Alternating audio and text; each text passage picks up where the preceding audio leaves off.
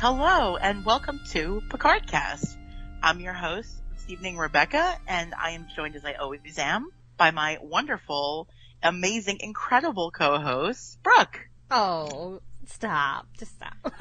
I'm gonna I'm gonna get a thesaurus and get more adjectives for Okay, you, but okay. the, we'll, we'll we'll start with that. Um, so, Brooke, do do you think people who are listening to this are going, "Wait a minute, you silly captains! Uh, there's no more Picard. What could you possibly be talking about?" well, if if they did that, then they didn't listen to our special announcement that got posted. Jerks. Listen to the announcements. Ooh. Just like in school, Yes. you have to listen to the announcements in school. yes, Um, absolutely. yeah. Um, so so we'll, we're temporarily going to be called the Strange New World Cast. I don't know. There you go. The Picard slash Strange New World cast. Yeah, Strange we- New Picard Cast. Strange New Picard cast. I love it. Strange New Picard cast. So yeah, we had uh, so much fun with Picard and uh Strange New Worlds debuted the same day that the Picard finale debuted. So kind of a last minute decision, but Brooke and I decided, you know what? Let's keep it going week to week and we'll cover Strange New Worlds. Um, which I'm so excited that you wanted to do, um, because I love to talk about Star Trek. And, um, I am also extremely happy because we are back to the way it's supposed to be for our episode one. We are joined by our episode one person, Joe Prime. Welcome back once again, Joe Prime. Yes, people are like, oh, not him again. We just heard him on the Picard just- finale. I know that was the Bizarro one, but this is the real one. So You you get so I I'll relate it to Star Trek. So so is this the best of both worlds because it was Picard and now oh. Strange New World? So You know, Sure. it kind of is the best of both worlds, except you didn't have to wait three months. At the Picard Oh of my both God. worlds. I still I still never forgot or could forget being at college watching the finale and being on that that was like the most amazing cliffhanger. Yes. ever. And I was like, what the fuck is gonna happen? Had to wait all damn summer. Mm. I hated that. I know when if you watched it, if you watched TNG live and you had to wait three months to find out what happened after Riker said fire. Oh my Uh, gosh. were they going to kill Picard? I mean, what was going to happen? At least it wasn't 16 years like Doctor Who. True. That is very true. we didn't have to wait 16 years, but we did have to wait almost 60 years to get a follow up to the original Star Trek pilot, The Cage.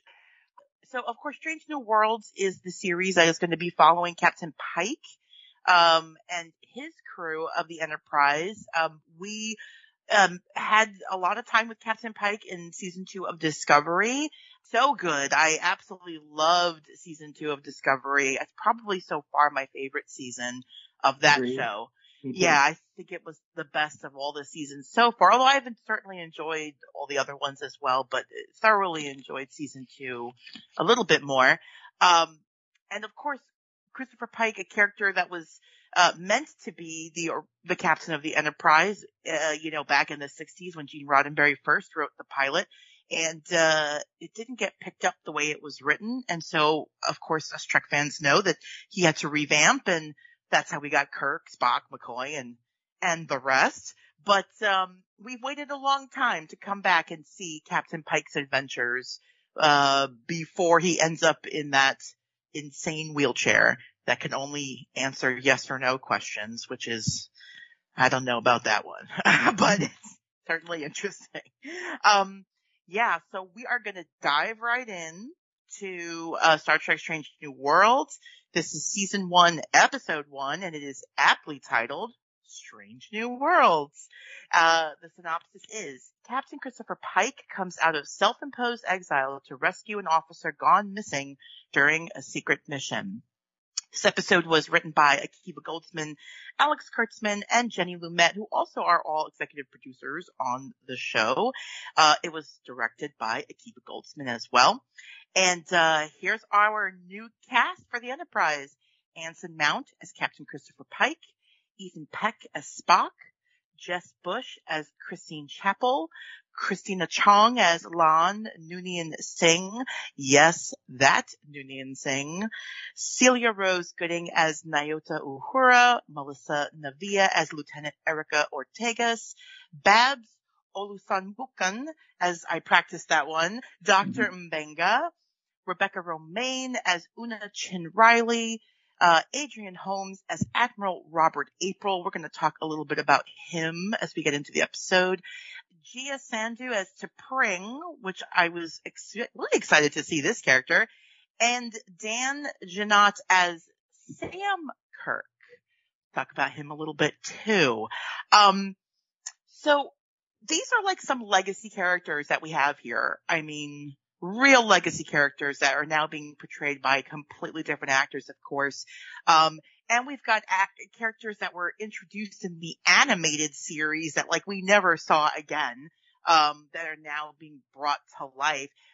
I, I don't know about all of you, but like from when they announced that this was going to be a thing, that this was a show that was going to happen, I was super, super excited. I really couldn't wait to see what they were going to do with these characters. W- was that how both of you felt as well, or or what were your sort of, um, I guess, expectations going into this first episode? Let me start with Joe. What what what were your expectations go- going in? Uh, well, obviously, I love season two of Discovery uh, with the introduction of the Enterprise and, and Anson Mount as Captain Pike. You know, as far as this show, I think it was a smart move because I know that the thing that people want to try is let's let's just do you know, the original enter you know the, the Enterprise that we know, the original series, Kirk and Spock and all that. And the problem is you get compared to the legacy characters, uh, the actors who portray them. So mm-hmm. uh, so this this gives you okay it's the Enterprise. It's what is it, Rebecca? It's like 15 years before Kirk, or, or I, I, a decade or something, or what is it? I, I think it's 10 to 15. I think it's about 10-ish years before James Kirk takes over. Yeah. So you know, so this like it allows what would have happened in the 60s if that pilot was successful and kind of went that direction instead of where we know it ended up with. So mm-hmm. it just gives you a just gives you a ton of room to like explore new characters. And I will tell you right off the bat, I actually, I love all of these characters more than I do the characters of Discovery. And I think that's my kind of my issue with Discovery is I'm mm. just not, I just don't like this in one episode. I like every character in the show already and it's got a more lighthearted, uh, tone to it and more of the tone of, of kind of the week to week format, which is what the, the creators wanted to do. Mm-hmm. So yeah, I'm, I was, uh, I was really looking forward to this because I love Anson Mount. Hell on Wheels, love sure. that show. Um, didn't like him so much in the Inhumans, but he's he's awesome. He's, he is. He's, he's he's a he's a great uh, he's a great actor. Yes, agreed.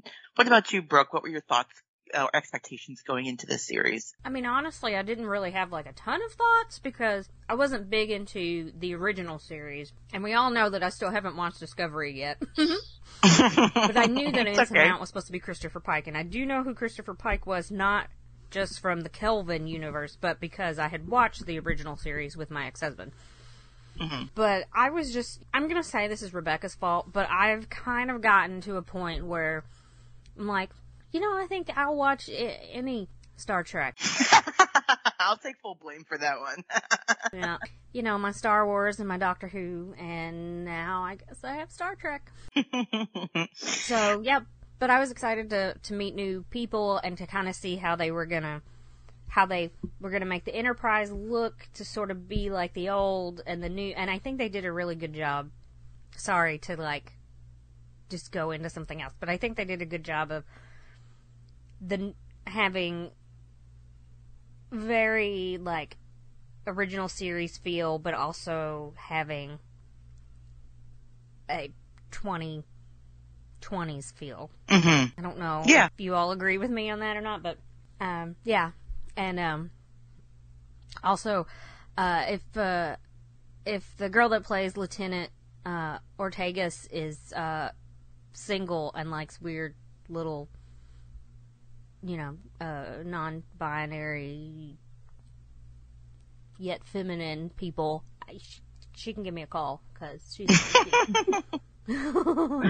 I love it. No, I, I yeah, I actually, uh, I, I would support that relationship and, uh, I would, uh, yes, if you're listening, uh, could you please, uh, call us because Brooke would like to talk to you. Um, I, Thank you. Thank you for being my, my wing woman there.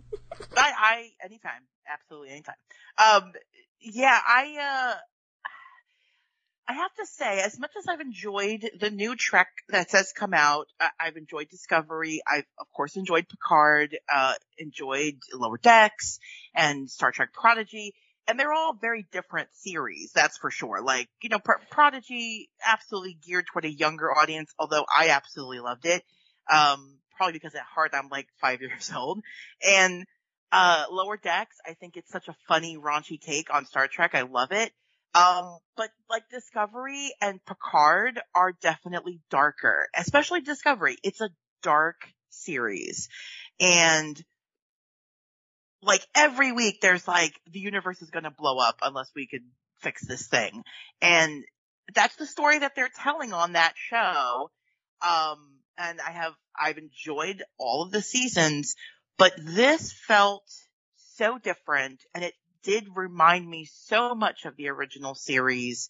And I enjoyed the hell out of this first episode. I mean, not to spoil too much about what we thought, but like, I enjoyed the hell out of it and I enjoyed a lighthearted take on Star Trek. And this is not me saying new Trek isn't real Star Trek because that's bullshit, but I, this is just a nice, this is a nice taste of things that we used to have while I'm still enjoying the taste of new things that we're getting.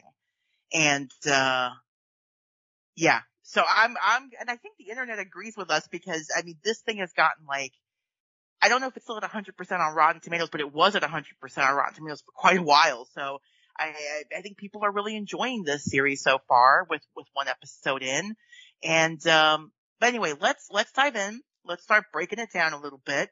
Um, can I say, can I say something real quick? Of course. No, you cannot say anything on a podcast. yes, I'm sorry. I'm well, go right ahead. Um, because, you know, right now, and it hasn't been on for, you know, since COVID, but the, the best, you know, week to week kind of in the vein of the old series Star Trek show is the Orville. Um, mm-hmm. and I was not an Orville fan when it started because they started out as just, I'm like, I don't need to have, you know, dick and fart jokes, you know, overlaid with Star Trek. But if you, if anybody hasn't given that show a chance, if you watch it as it progresses, it really, it really is, uh, kind of a, a love letter to that old, you know, the original series. Mm-hmm. And if I was to, if I was to have anybody to say, I was to give anybody one episode to watch, to say, now you watch this and you tell me that this couldn't have been an episode, one of the best episodes of Star Trek is an, is an episode. It's, uh, uh, it, it, it, I don't know what episode number is the first season, but it's, uh, it's called About a Girl. And, uh, the, their, their security officer, so that, I guess this, the, the species is like same sex and the daughter is born a female and mm-hmm. they want to do a, a sex change on it as part of the custom and it becomes a, a big about what is what, what is the proper what's the moral thing to do Mm-hmm. And it's an amazing, I'm telling you, it's an amazing, amazing episode with a real bittersweet ending. And I watched that. Okay. and I don't know if you've ever seen it, Rebecca. I, I would, I would highly encourage you to, to, to watch the episode because that's, that's the kind of stuff that I want in this show. And I think we got it, it off to a really good start mm-hmm. with this first episode. And, um, yes, there'll, there'll be, I think, uh, individual storylines and some long threads, but I think at the heart of it, it's going to be, like I said, exploration, meeting mm-hmm. new species and all that, and then the, the perils and things that, that come along with it. And we kind of saw that in the, in the, you know, on this season on Strange New Worlds type stuff. So. Mm-hmm. Yeah, I'll be I'll be really frank. I am not the biggest Seth MacFarlane fan, and Me neither. um, I'm not I- either. I watched like the first one or two episodes of the Orville when it first came out, season one, and I and like you, I was like, this is um this is not for me, and I don't care for I, I don't care for this. Um, and then. But I've also heard people say very similar to what you said. It, it's a love letter to, I mean, and I got that from the first episode that it's a love letter to Star Trek. And, and, and Seth MacFarlane has absolutely said that. Uh, that he, he wanted to make a Star Trek series and Paramount was like, no, we're not going to give you a Star Trek series. And he was like, all right, I'll make my own show then. And he did. And then, and good for, I mean, in that sense, good for him for doing that. And, and he is a Star Trek fan. He was in Enterprise for a couple episodes. I mean, so he, I get it. It's a, it's a love letter to Star Trek. Um, many have said this very similar to what you're saying, like, you should really watch it because it really does feel like a Star Trek show.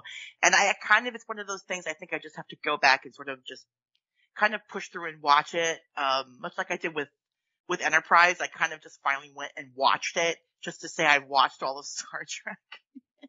Mhm. But, um, yeah, I, uh, it's not high up on my list, but I, I will get to it. I will, I will get to the Orville.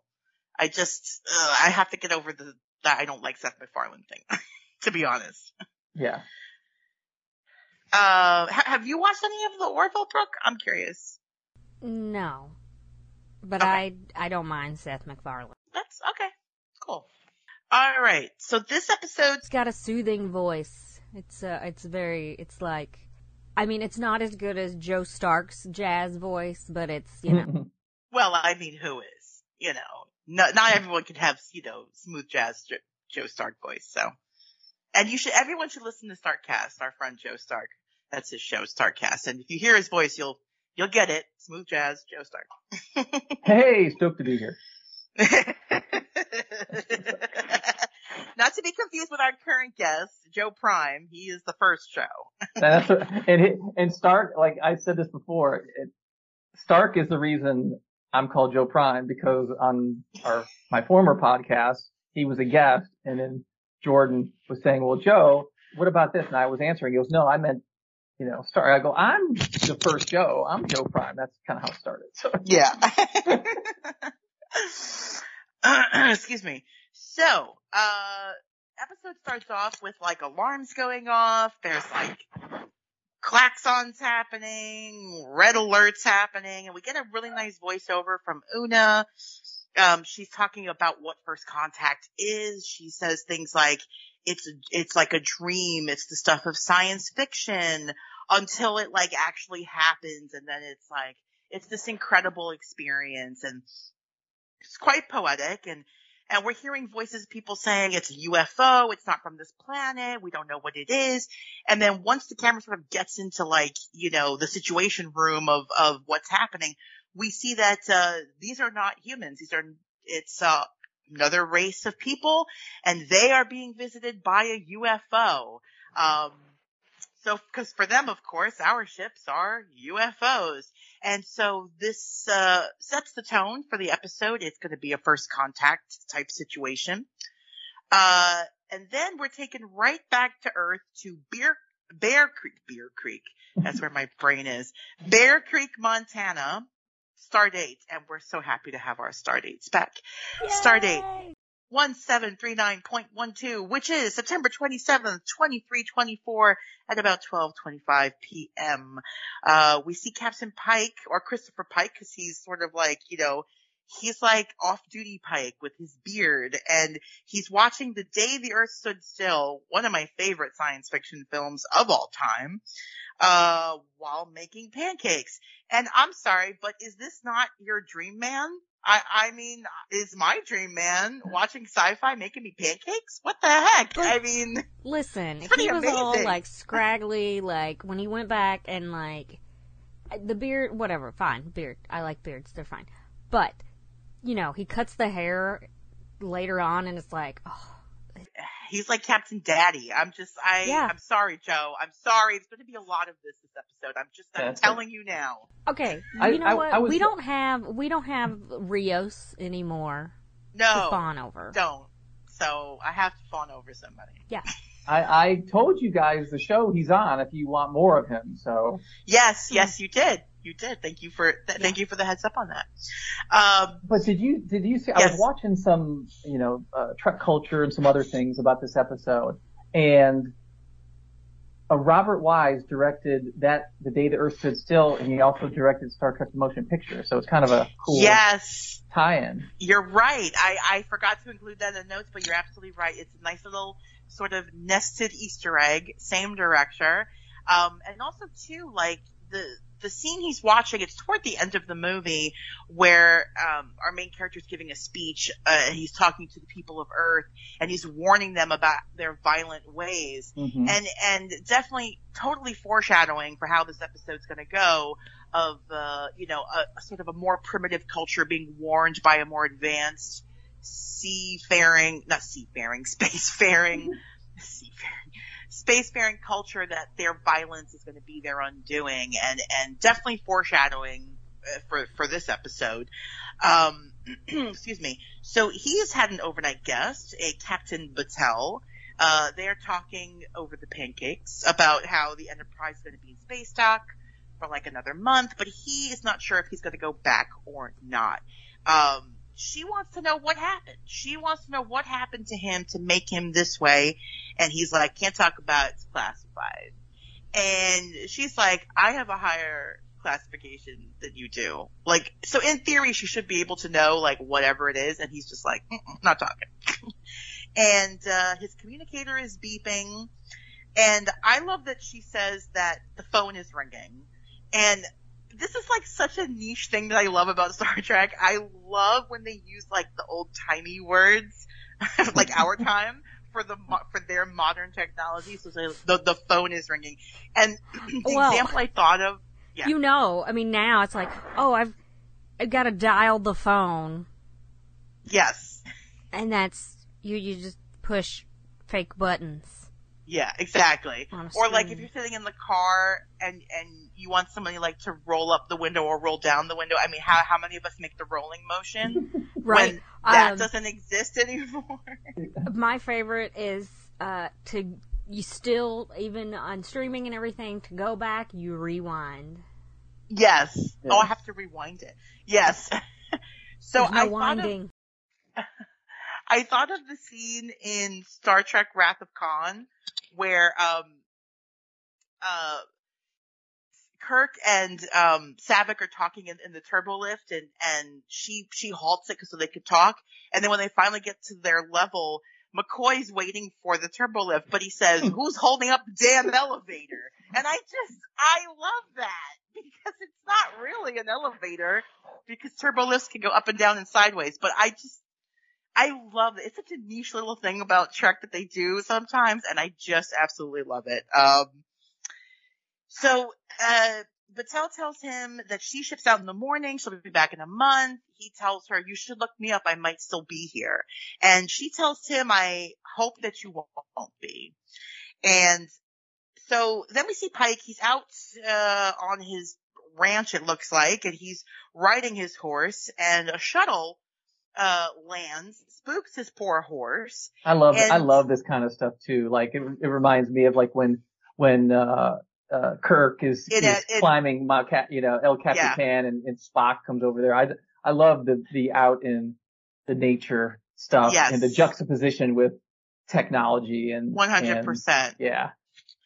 Well, a lot of people were referencing the scene in in his house with the scene in Star Trek Generations where yes. Kirk is in the kitchen, he's cooking eggs and Picard comes in and Kirk's like, oh, you know, I, am going to make things right this time. It's a very similar feeling scene of, you know, sort of Pike in his big, you know, rambling ranch house. He's making his lady some breakfast and, um, it definitely has a very similar feel to that scene in uh, Generations.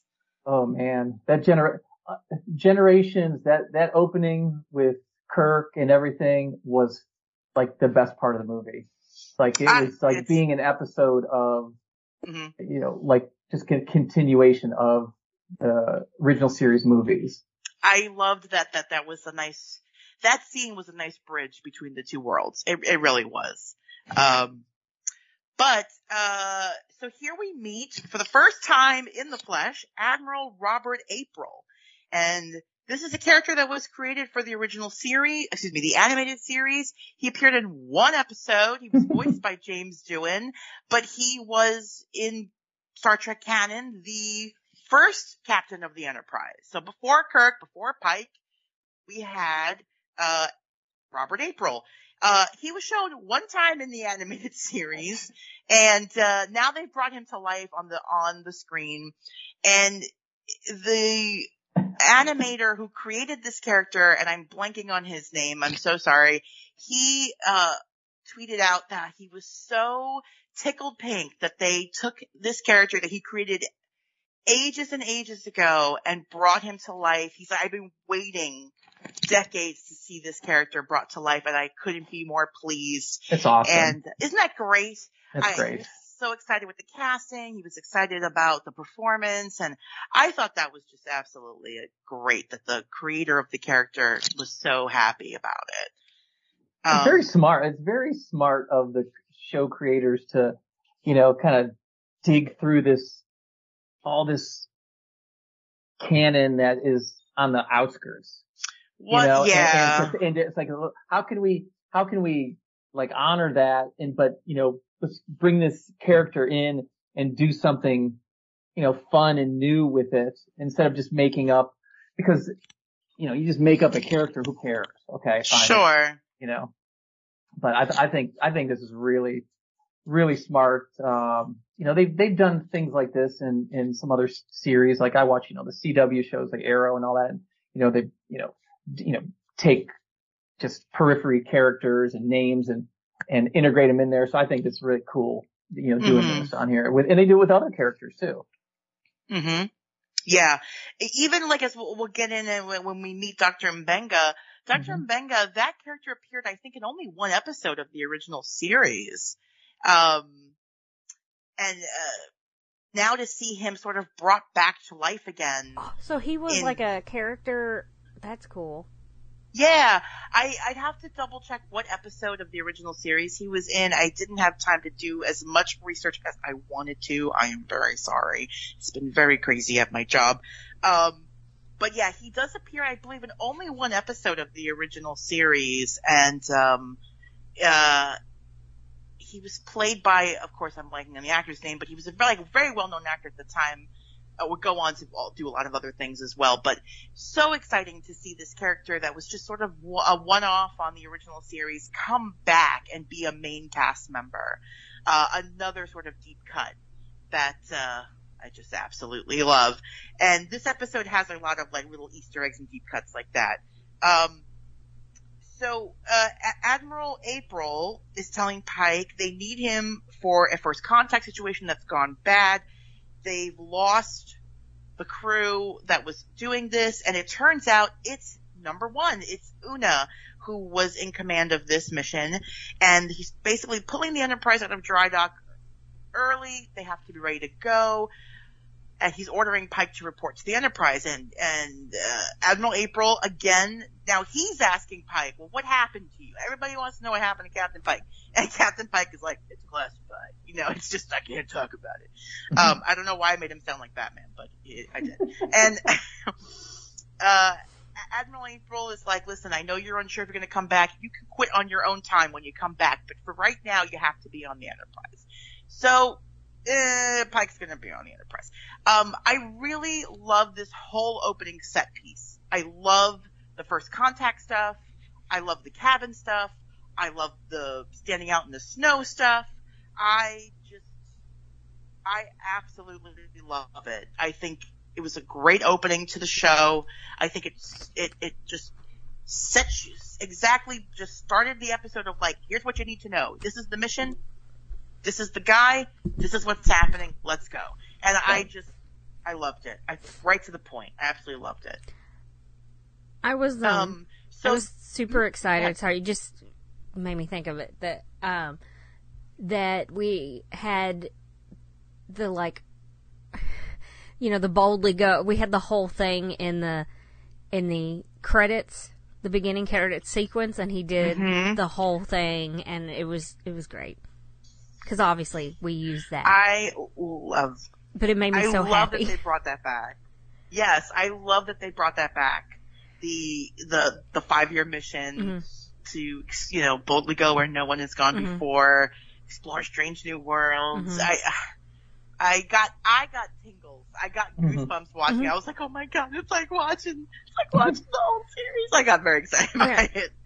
so I was like, okay, yeah, I'll watch this. This is fun. And it gets to, it does the opening credit sequence and he starts the, the monologue and I'm like, oh, oh. And I just, yeah. and, I, and so Oh, they're I was say all in after that. They're saying the thing. Yeah, absolutely. I, I love the that thing, they went yeah. back. They said the thing. I, I love that they went back to that because, uh, I mean, that was, I think also too, like what you were saying, Joe, about this being like a week to week show rather than more like how Discovery and Picard have been like an overarching theme, an overarching story over, you know, 10 episodes or whatever. This definitely feels like a week to week exploration show. I mean, that's just how they have set it up. You know, every week it's going to be, we're coming to this new planet and here's the situation and here's how we got to get out of it. And, you know, we'll say a bunch of, you know, technobabble stuff and, and Mhm. Spock will say sensors and then that, that, that'll be the episode and, and, and I'm going to love it because I love that stuff. Uh, also, you know, uh, it wouldn't be logical or something. Like, there's, you know, Yes. Spock has a Or, couple, you know, couple different a things. that few, uh, fascinating, which we got a fascinating Yes. this episode, right? Fascinating. we we got we got a lot of good uh, uh, stuff with Spock and and you know funny banter uh, getting thrown off of what he says. Mhm. So oh I- yeah, yeah. There's a, there's two or three things, and you know we'll we'll talk about it. But uh, Well, they're, they're Yeah. almost sort of playing him like a like a data, like especially when when he and Pike meet up on the ship, and Pike's like, "Oh, it feels like that was a million years ago," and he's like, "Actually, it's been." You know, 13 days, 10 hours, 5 Yeah. I mean, that, that's a very data thing to do, is rattle it down to the second of how long it's been since something happened. mhm. And, uh, yeah, they're definitely sort of playing it a little bit like that, which, I mean, makes sense. Data is almost like the Vulcan of, of that TNG cast. Um, so then we go to Vulcan, to Raal, where Spock and T'Pring are having a dinner with the, I mean, the, the, the banter they're having is as flirty as Vulcans get. I mean, query, response. Uh, oh my! I'm- I- I'm I'm just- I'm giggling more because Raw. That just sounds like a sound my dog makes. Anyway, sorry, sorry. Go back. Go on. But yes, It flirty like banter. sound banter is as far as they get. Yeah, that's about as flirty as they get. Um, they're having dinner. T'Pring pulls out this special necklace. He she asks Spock to marry her. It's the like the anniversary of when they started their courtship. Um, he's like, I'm beginning to think you would never ask me. Um, she puts the necklace on him, and they share a kiss. And the waiter immediately comes over and tells them, you need to do that somewhere else. And is that not the most Vulcan thing ever? How dare you show emotion? Get a room, you two. know. Like, it would be the equivalent of like if he threw her on the table and they, and they started having sex the Applebee's pull or whatever. pull the reins back there, son. yes. I Whoa, whoa, whoa! waiter We don't like, have any of that kind of thing here. Yes, this is a family restaurant. What are you doing? Um, no one holds hands. No one s- sits on the same side of the table. If Yeah. they would never. like when you have a couple that sits on the same side of the table and there's no one else across from them, they would never do that. oh It has no, to be.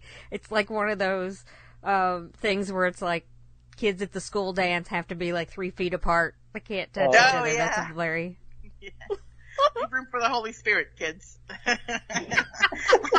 Yes. So now we're we're at I guess T'Pring's place, maybe Spock's place. Uh, she tells Spock that there's nothing better out there than what is on Vulcan, and he says that she'll have to show him. And uh, I do love a sexy Spock. I really do. Leonard Nimoy, Ethan Peck. I love a sexy Spock. I, so you just love Spock, basically. You know what? I just love Spock. Yeah. I'm just gonna, I'm just gonna say it. I just love Spock. And, and so did like every other woman in the galaxy, apparently. They just all loved Spock. Yep. And, uh, they couldn't help it. There's a scene like in an original series episode where they meet this, this woman on another planet. And of course she's like gorgeous and she's barely wearing enough to cover all the wobbly bits. And, and she says something about, um, something being a work of art and Spock makes this comment of like, if you were the work of art, madam, the museum would never be empty. I mean, something like that. I know I'm totally misquoting the line. What? And Kirk just a looks line. at him like, I know. And Kirk just looks at him like, this motherfucker right here, trying to pull in all the women. like he can't help himself. he can't help himself. Mm-hmm. Um, well, I, you know, the Deep Space Nine episode where they go back in time, it's like, uh, Jadzia, Jadzia's just, she's gorgeous and she just loves Spock. She was so excited to see him and how he was so much better looking in person than she imagined. Mm-hmm. uh, so then Spock's communicator uh, beeps, uh, interrupting their amorous evening, and uh, it's Pike calling. He asks Spock because Spock is not wearing a shirt he asks him if he's naked, and T'Pring tells him no, but he was about to be. And my girl is frustrated. I understand, girl. Uh, so Pike tells him the mission. Uh, Spock accepts immediately, saying T'Pring will understand. And uh, she's like, "Oh, I will. Will, will I?" And uh, she tells him that that should have been a query for her. Um, so you know, to, to Pring being from the original series, we only saw her in that one episode of Amok Time. And, you know, Spock shows up, it's Pon farr, you know, the idea is that they're gonna get married and, and, cause they've been betrothed all this time. She stops it, of course, in that episode. So I like that here they've brought her in early. I like that they're giving her like some ownership, basically putting boundaries on Spock of like, I'm not gonna, you know, and she even tells him like, I'm not gonna chase you across the galaxy just for a marriage. I'm not gonna sit here on Vulcan and wait for you to show up every seven years because, right. you know, you got a boner and you're ready to go. Like that, that's not, that's not who I am and that's not what I'm gonna do. And, uh, yeah, I, I love that for this character. I, I really do. Yeah, it's, uh, you know, when you think of Spock, you think of someone being emotionless, which mm-hmm. is not, it's half human. So they just express it a different way. So kind of showing this and showing the, and this is where we're getting, as we see from this episode, you know, some backstory on a bunch of these characters, which will come into play, you know, through the season. Cause again, if we're going to do the alien of the week, the planet of the week, but they're going to integrate something with each of these characters and their storylines. So mm-hmm. I think it's, I think it's, I think it's a really good scene. And I just, I think it's, I think it's funny. I, I like how it was, how it was written and the, just the deadpan, you know, acting of the dialogue back and forth is just perfect Vulcan. Oh, yeah. I mean, like, this is about as heated as an argument's gonna get for two Vulcans, right? Like, I mean, pretty much. Um, so Pike is now en route to the Enterprise and he is on Shuttle Stamets, which so cool. They named a shuttle for Paul Stamets from Discovery. Um, and you know what? He, uh, he would have been pretty proud of that if he knew that there was a shuttle named after him. Uh, and, uh, he's, he's reading a pad about, uh, La'an and it talks about, um, the Gorn, super exciting for me. I hope we see some Gorn in this show because I, uh, we got, we got, you know, in the original series, we got a guy in a suit, which was an obvious suit. And then on Enterprise, we got some weird CGI Velociraptor looking thing. I, I, like didn't, I didn't, re- I, I, didn't realize that that's the only two times they've been shown. That's it. That's I, it. I thought, I, for whatever reason, I thought it was, you know, maybe a half a dozen times. So I, am interested to see if I, am sure that's going to come into play because when we learn about La'an's history. So I'm, mm-hmm. I'm sure the Gorn are going to come into play this season. I hope so. I would like to see like a nice, a good take on the Gorn. Like I'd like to see. I thought you were going to say a nice Gorn. I'd like to see a nice Gorn. Can you just be a nice Gorn? Be a mensch and be a nice Gorn. So Pike gets gets aboard the Enterprise, and Spock is briefing him about the ship. He tells him that uh, Lieutenant Kirk will be joining them after they complete this mission. And I love that they plant that little Lieutenant Kirk here because mm-hmm. immediately you go, oh, it's James Tiberius Kirk. That's who's coming on board the ship. And, uh, spoilers for the end of the episode, it's not. It is not James Kirk. And we'll talk about him a little bit later, but I love that they sort of just drop Lieutenant Kirk and you immediately think you know who it is, yeah, and it's yeah. totally not. Because I was like, oh, Really? Okay. All right.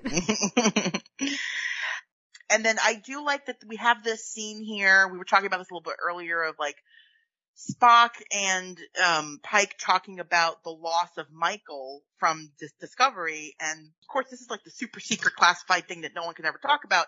But between the two of them, they can sort of share that experience because, you know, we know how it we, we know, of course, they go off through this wormhole 3,000 years in the future or whatever. And, you know, Pike and Spock and them, they're, they're not going to see them again. And, uh, you know, Spock is, you know, it's heavy on him, the loss of his sister. And, uh, I like that they just sort so of, is she, very early on. Is she his actual sister? I, since I haven't watched it, I didn't know. No, they're not blood related. They wrote the character Michael Burnham that she was adopted at a young age by Sarek, Spock's father. Oh. And that her and Spock were about we're, we're, we're close in age. Yeah. Okay. And there's a yeah, whole so backstory were, of how. Yeah, they they they basically grew up together, so they would know no different that you know, she was adopted. Well, yeah, so yeah, yeah. It was, uh, but but like you said, Rebecca, I really like this because you know it gives you some context as far as like they can only talk about it in secret because of the events of Discovery because it's super classified. But it's also, and it's very smart what they did anyway with Discovery with that because people would say, well then why did no one ever talk about Discovery and why yeah. on the show? And so it was a really good way to retcon this kind of stuff. Yeah, and I also like that they they bring up the elephant in the room right away, right? Yes. Like they they bring up Michael Burnham immediately because it's like we know that the series exists because of Discovery. So if you're not going to acknowledge that right away, I think that's a mistake. Like you can't like you can't never acknowledge it. I like that they acknowledge it very early on in the episode about the events of Discovery. And actually this whole episode yes. is like based exactly. on events of exactly. Discovery. Um, but I do enjoy right away. Let's talk about it. Michael Burnham and, um, how, how they lost her. Uh, so they get to the bridge. Uh, we meet La'an Noonien Singh, who is their security officer. She's a temporary number one. We meet the new communications cadet, uh, it's, and it's Uhura, which exciting to see her so young in her career, right? As a cadet. And, um, Pike says that she's a prodigy, which I, I enjoy. Mm-hmm. I, um, I, I have a question. Okay, so yeah. La'an is a Noonien Singh. So what is her? What is the relationship with Khan? Because Khan that has to do with Khan, right? I think they've just said that she's a she's a, a descendant of Khan. I don't think, and Joe de- definitely jump in if if you know something I don't. But like I think I think they've just said that she's a descendant of Khan Noonien Singh, but that not not like saying specifically like a grandfather or great grandfather. I mean, did they say anything? I don't remember them saying anything. No, I don't either. I think it's meant to, for us, they say the name and we're like, oh shit, what's gonna be the tie-in? What's gonna happen? You know, so, so I think that's, again, part of what's gonna happen in some story arc coming mm-hmm. up with mm-hmm. her. So. And, and, and later on they, they do talk about, they do mention the eugenics wars, right? And which we know that the Khan was part of that. Mm-hmm. And that we know at this point in time in, in the Star Trek universe, Khan and his crew are frozen on the Botany Bay, or they're they're in in like cryo sleep or whatever, and they're floating around space in the Botany Bay. Kirk isn't captaining the Enterprise yet to discover them. They're still in in like cryogenic sleep, which would be interesting if somehow they could tie that in. I don't know. I would, I would enjoy that, mm-hmm. to be honest. I would enjoy well, a little tie-in. Did, did, you get, did you get the impression, well, of course we get later, she doesn't want to take the sedative, but, you know, when the shield's up and everything happens coming up here shortly, so does she have some type of extra sense or is it her brain power or something? She, she can figure out things faster because she's, there's something above, you know, more not normal about her. So, I, but I. You think like she's got, I guess because she's, uh, descended from him that she's got some of that like super soldier yeah, serum. Pretty much, yeah. Mm-hmm. In, in, in a, in a, not for a better word, but yeah, that she's enhanced. Yeah. I guess. Um, I I think it's cool that we've got this, and we just finished Picard, and we had Adam Soong, who, you know, his his work is what you know, all of that it sort of ties together in a weird way. Mm-hmm. Oh no, I mean what? I mean the the file was called Project Khan. I mean it's like Well yes.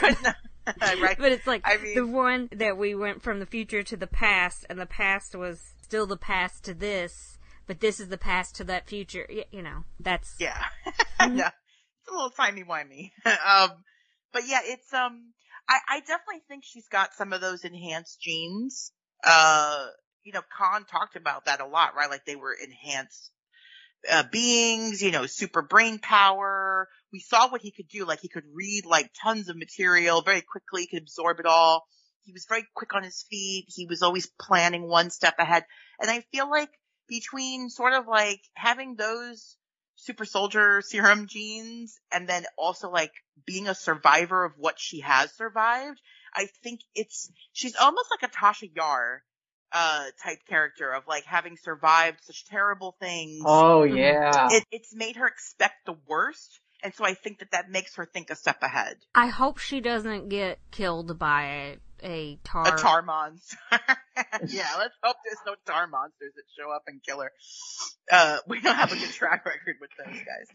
Yeah, I, that's that that terrible. Is some of the best original series uh TOS type special effects. This is oh oozing oh trash god. bag. Of- oh my god. Good lord. You know, the stuff that they use too, like I forget what they used exactly, but it was like a weird mixture of a bunch of stuff, of course, to give that effect of like the tar. And like the poor guy in the costume, the costume weighed so much with, when it was wet. He was like on an elevator that would like put him up and down, like when Armus would come up and go down in the water. And the poor guy, the stuff was like, it got everywhere. I, I, I poor actor, I feel so bad for him in the suit. So, uh, okay, so we met La'an, Noonien Singh. Then we get this really, and I never get tired of this. I, we get a great shot of the Enterprise leaving space dock.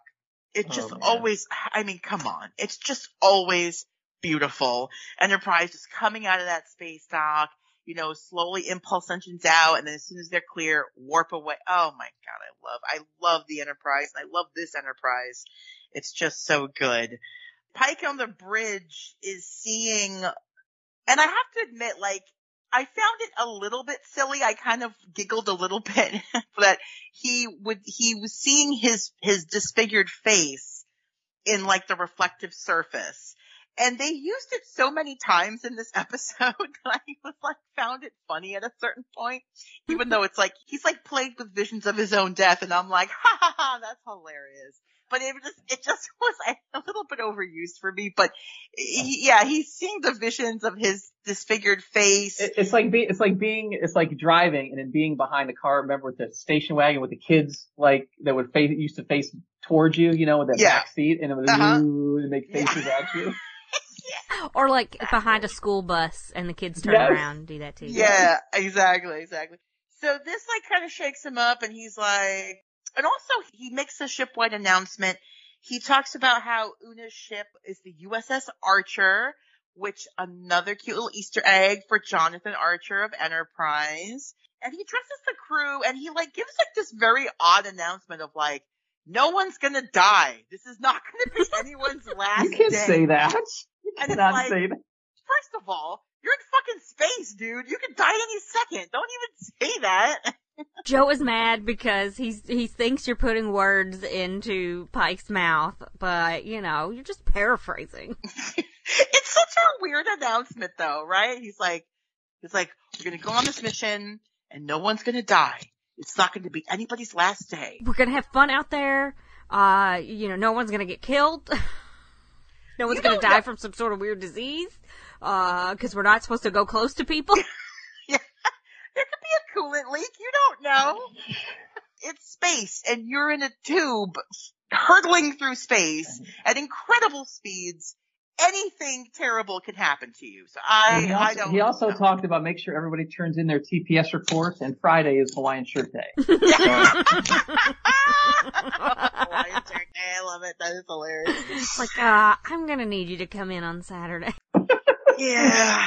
I'm gonna I'm need gonna you to need you to cover the transporter shift on Saturday, okay? Oh gosh. Um, of course I've got Star Wars reference. Um, in the Mandalorian they say something about doing TPS reports in one of the episodes, and I'm like, I love this so much. That's great.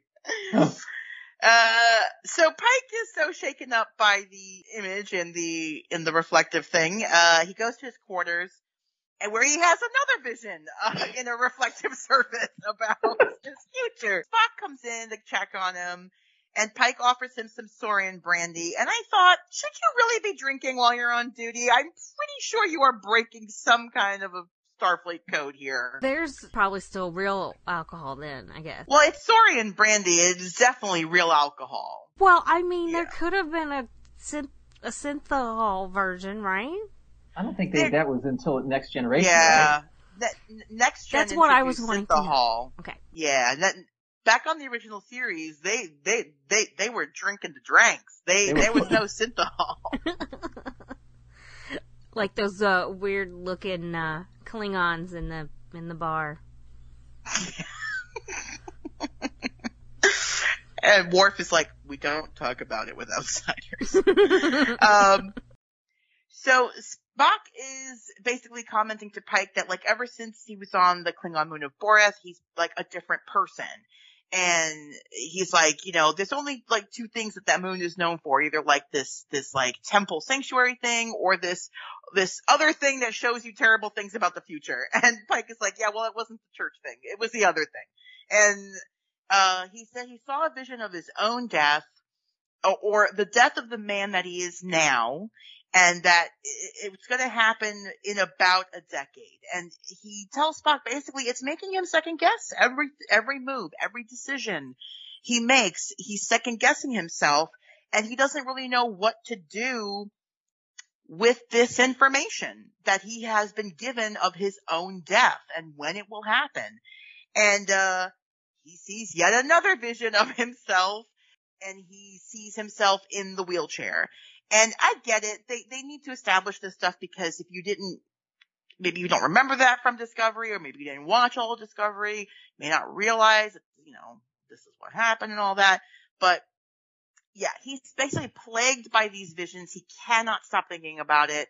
I mean, uh, probably I couldn't either if, if I, if I had a vision of my own death and I knew when it would happen and how it would happen. I'm sure I'd probably feel the same way too. But yeah, it's really affecting like his every decision that he makes in his life, which is not good for a captain of a starship, obviously. Yeah, I had to, I had to, I had to rewatch that episode, um, of Discovery just to kind of, as a refresher. And, you know, where he was, he, he, he you know, beamed down to the Boreth and he, he had to acquire the time crystal and basically you had to, he, he told him it would have, you know, some type of vision and Right. he, he basically, since he needed the crystal, the, the, the, the curator there said, you know, you can choose to walk away from this future. But if you take the crystal, your fate will be forever sealed. There's no escaping it.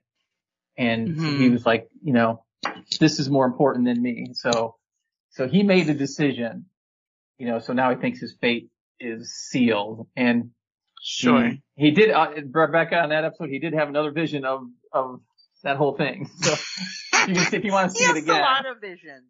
he has a lot of visions, this guy. I mean, I, since I didn't see that, so uh, yeah, of course. Um, so he gets a time stone from Cr- Kronos. Is that what From, we're uh, or is it not Borat. Kronos? Yeah, Okay. y- yeah, it was, it was, it's a, um, was it just a, like a, a continent on the planet? Oh. It's like it was like I, a temp, like a temple. Isn't their planet called Kronos? Their, their, their, home world is called home Kronos, but yeah, but they but but they have like a ton of moons and okay. stuff that they're like yeah. also colonized gotcha. and and they uh, that like Klingons live on and stuff. So I was just yeah. excited because time and Kronos. Anyway, Kronos. Yeah, I know. I yeah, exactly. With the with the way, yeah, it's it's written Quonos, but it they they pronounce it Kronos, which is like you know the like the Greek god and all that. But yeah.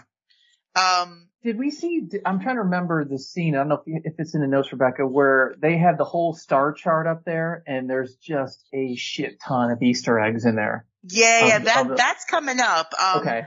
I I wrote down what I could make out, but I, I definitely want to hear if or see if you you caught more than I did, which you, you probably did. Um, so now we uh, Enterprise arrives at Kiley 279 and uh, they found the archer, but there's no response to hails. There's no life signs. There's no bodies on board, and there were only three people on this ship, which I was like, that is weird for a first contact situation. You send three people, like, and then they, and they all beam down, and you just put it on. You, you do like on airplane. Do you inflate the autopilot? You know. Yeah, that, I, I was like, this is you're telling me you sent a whole ship out there and you put three people on? They, they put four people on a shuttlecraft to run all the stuff. I mean, come on. Yeah, couldn't, everybody was busy. Everyone already had put in for time off. Like where, where you couldn't find any more people. It's a little weird, but there's three people on the ship and they've all been down. And I do love how the Enterprise basically is just, they only ever talk about Una. Like there were two other people with her but they don't really care about them. They just want to find Una. And I just was kind of laughing about it. These sort of nameless crew people who were with her, they might as well have been red shirts, mm-hmm. who I, were just along for the ride. I totally noticed that too. I'm like, what, what about these other people? ah, fuck those other people. We only want to find this one. If we find the other ones, okay, but that we, we're not really worried about them. They better be with her because we're not looking any harder.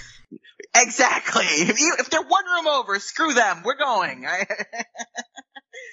Um, so uh, they pick up her life signs. They're on the planet's surface, but shielded by something. They can't figure it out.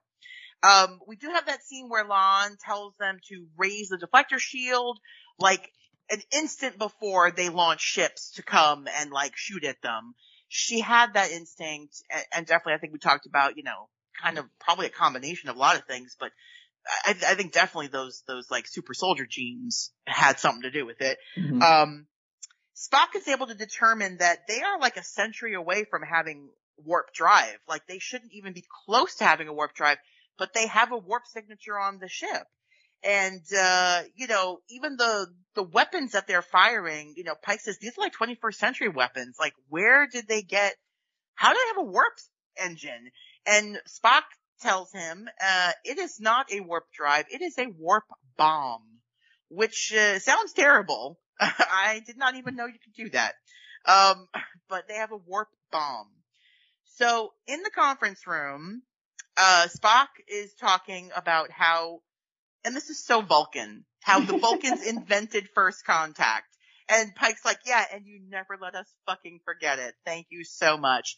And it is so true to character of the Vulcans in Enterprise, right? Who were just always such jerks. and oh, they were always so superior. You you invented just coming uh, coming to this planet and happening happening to like talk to people. Come on. you invented scaring a child in the on, I love it. Vulcans invented first contact. I mean, Spock, I mean, I mean, the Vulcans are like, you know, that person who always like one ups you, like, oh look, yeah. I discovered this brand new molecule. Oh really? I discovered an entire you know, genome strain. Like, oh, oh okay, thanks for taking away my thunder. well, they and they get into uh-huh. like if you want if you want exposition on first, you know, Vulcan's first contact in humans is like that's Enterprise for a season is just. Oh yeah. Hey, just it just the Vulcans just they don't want they don't want us on a ship. They don't want us exploring. They don't. It, it's just it's it's really good as far as the the, mm-hmm. the, the conflict between humans and Vulcans on that show. I, have to say when I when I finally did sit down and watch Enterprise, I was shocked at, at the in the first season of how Vulcans were portrayed because I was so used to seeing Vulcans shown a certain way, and now you mean a sexy Spock certain way? You know, I, am used to my sexy Spock Vulcan, and instead we're getting like, you know, douchebag Vulcan, and I was like, what is this? But yeah, they really had no confidence in our ability to go out into space and explore stuff. They're probably like, oh, they're probably gonna blow themselves up. They're idiots. Their very first contact was with us, correct? Yeah. I think I think we were the, were we the very first civilization they did first contact with, or no? I I think so. Okay, and then so you get to, you you basically get the this the, the storyline or the, their thoughts that like when that happened, we've progressed much faster than they thought we should because we're just humans. So they were always trying to kind of hold us back, saying you're really not ready for what's out there type thing. And uh, mm-hmm. uh, you can, uh, if you're gonna now if you're gonna go, you're gonna have you know one of our uh, one of our uh, you know officers on there to basically back channel, you know, and report to us about what you're doing.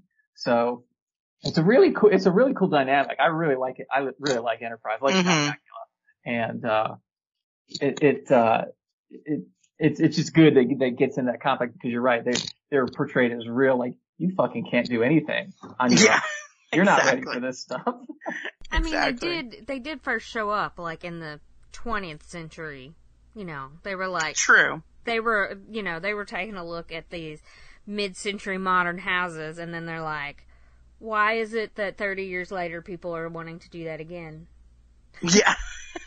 no, I mean, I like that kind of style, but you know, I was just some of them were maybe there through the 70s, I guess, after, you know, spoilers. We watched Picard and the the faux molder. They determined we were ready for first contact when everyone wants an open concept floor plan. Like now they're ready. now they understand. So. Now they're ready. When it has good sight lines, that's when they're ready. Oh my god, that is I, I still, I still, want, I still want to watch one of those shows where somebody comes in and is like, I want more walls. I want this to look like a maze. Can you imagine? I did um, see one where someone said they liked walls, uh, but yeah, not not like that. This is the scene where you were just asking about, Joe, where there's a star map of all the worlds in the area and the sector that are warp capable and they are already Federation members or they are in the process of joining.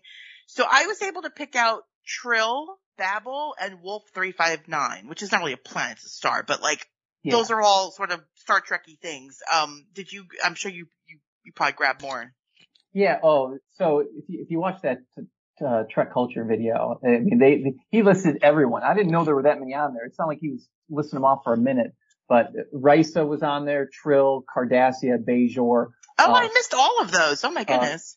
Uh, an- another one from Next Generation episode is, was that Cole Caroline 5 was another okay. one. Um, and that's, that's the ones, but there's, there's like, there's like five or six more that are just beautiful Easter eggs from all the different shows. Nice. I I wasn't paying enough attention to it, so I didn't notice. But I, am glad Wolf three five nine is on there because you know next to the Galorndon core, that's the next thing. right? Galorndon core. Galorndon core. I'm not gonna lie. When I paused it to look at the screen closer, I was looking for Galorndon core, but it was the wrong sector. It wasn't there. But I would have giggled if, if, if, if Galorndon core was there. Uh, so basically they're, they're, they're, they're talking it out and they realize that Una may not have known that the warp signature sheet that was picked up was a weapon and not an engine. So it looks like they beamed down thinking, oh, this is a warp capable society. Let's go say hi. And instead, uh, it's a bomb and, uh, things did not go well, clearly. Yeah, cause so, they said, didn't they say the Enterprise's sensors that, that, that were upfitted in space dock. That's yeah. that's how they that's how they can figure out that this is a bomb versus the Archer couldn't. Exactly. Um, yeah, that, that's the only reason why they were able to figure it out because their sensors have been upgraded and and all that. Um, so Pike's like, we we've got to find out how they got this advanced tech because clearly they shouldn't really have this yet. And so they decide to go to sickbay.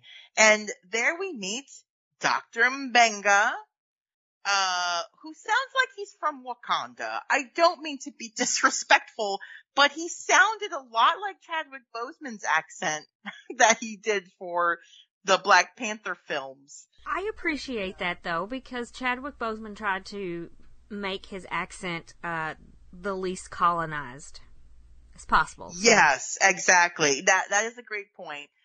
So I, I, uh, yeah, that, that, but that's my first thought. I'm like, it sounds like it's from Wakanda, which was, just made me laugh. Uh, we meet nurse Christine Chapel. Uh, Christine Chapel, and she's like there as like an expert on like genetics and DNA and all that. So she tells them that uh, she's going to temporarily alter their DNA so that they can basically pass for local people. Um, and I love that La'an is trying to play down what she's doing of like, oh, so you make disguises.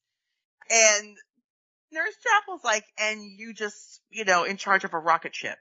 I can, I can do this too. Like, I enjoyed that little banter between them that she wouldn't let La'an minimize what she was doing. Cause she was definitely more than making disguises. Right. I, I really liked, um, Chapel's costume. Like there were some people who, you know, their, their uniforms sort of looked like that, but hers was all, you know, hers was white and I just thought hers looked the coolest. Mm-hmm. mm-hmm. So, anyway, you know, I have to, I have to talk about costumes.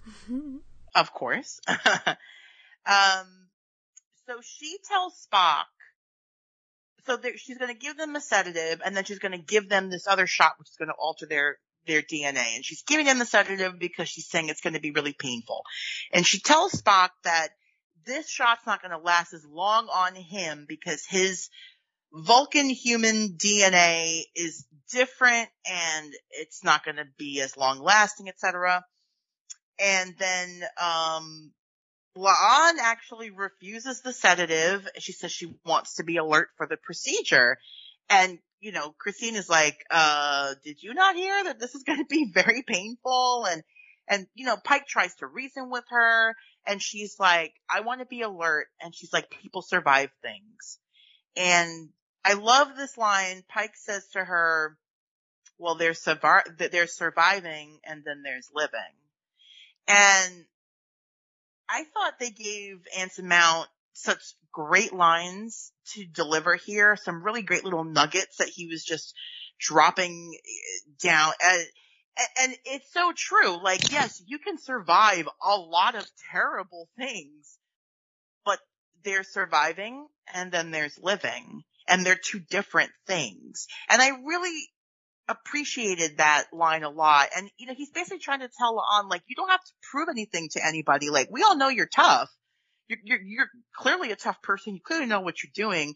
It's okay to just take the sedative. And she's basically like, unless, you know, you're giving me a direct order, I'm not going to take it. And she just takes the genetic therapy and you could see it. Like, it instantly starts to change her face and you could see she's in pain. Like that mm-hmm. had to be super painful. I mean, we saw how Spock reacted later on mm-hmm. with, uh, with his stuff. I did like, uh, the very, very beginning of the scene, uh, where Pike comes in, it's like, Doc, please dispense some wisdom. And he's like, never get the house dressing. And you, oh, just, you oh, realize that they're friends. Like they, they have, you know, they're, that they have a relationship, you know, prior to this. So just really good acting and and cool, you know, little fun line. Mhm. Mhm. Yeah, yeah, great. Yeah, I love that they yeah, they they're clearly already friends. I I enjoyed that very much. Um so uh Pike, Spock and La'an, they get transformed. They're to beam down to the planet. Um I thought it was pretty cool how like the transporter apparently is going to not only beam down, beam them down, but it's going to beam them like into local clothing, which I thought was really interesting. Um, and, uh, it was going to beam down a tricorder for them. I love how Captain Pike tells them just don't lose my socks. I thought that was adorable. It's this cute little line. Um, and I love the shot. We get this really neat 360 degree view of of the transporter pad, and I just I really enjoyed that. They kind of went like it's like they went behind it and all around mm-hmm. it. You could see the whole thing. I loved that as it like as they dematerialized um, from the from the Enterprise. Yeah, that was uh, a really so, cool shot. Mm-hmm. Oh yeah, yeah, I loved it. Uh, so down on the planet, um, Spock for some reason has shorts. I, I, I wasn't like, was he going to school? I, I, it was an interesting choice. It was just he's very like, funny. He's like, where are my pants? where are my, Captain, where are my pants? And I just, and I'm and like, what? Got, and then they show and he's got the shorts and I'm like, oh. And he's got like those knee-high, so- like he looked like a schoolboy from like the 1940s. It was very strange. These people, what are you? Are you besmirching Angus Young? I would never.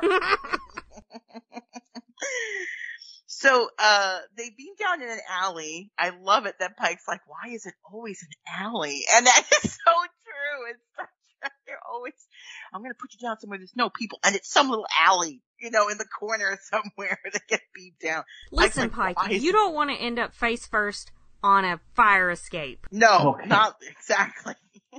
Poor Rios. Yeah, you don't want that. so they, they come out like sort of into this main square and there's a big TV screen and it's showing, you know, there's protesting on this planet, civil unrest, they're against the government. And, uh, I mean, clearly, like, they're in the midst of, like, a big upheaval within their society. And uh, Pike asks Spock if he's familiar with the United States as it kind of reminds him of our history. And Spock references our two civil wars. So there's something to look forward to, everybody. A second civil war. Um, can't wait. Uh, I love that we see La'an has like a classic tricorder from the original series. I mean, down to like the little spinny stuff. Mm-hmm. Um, oh my god, I loved it. I love that old style tricorder. It's so good. It reminds me also of like that episode, uh, Trouble, um, no, Trials and Tribble-ations where they go back in time and, and Jadzia is like, oh, I love 23rd century tech. And she, mm-hmm. I do too, Jadzia. um, so, um, they, she figures out where the, the building is they have to get into, where the warp signature is. And, um, as they're sort of coming up there, these two scientists come out of the building. I love how she's like, permission to act quickly. And he's like, granted. He knew she had a plan and uh she she basically does you know she does get help. Like she she does like from the Marvel movies she does get help. And I didn't think of it like that but you know yes. She's like oh oh no.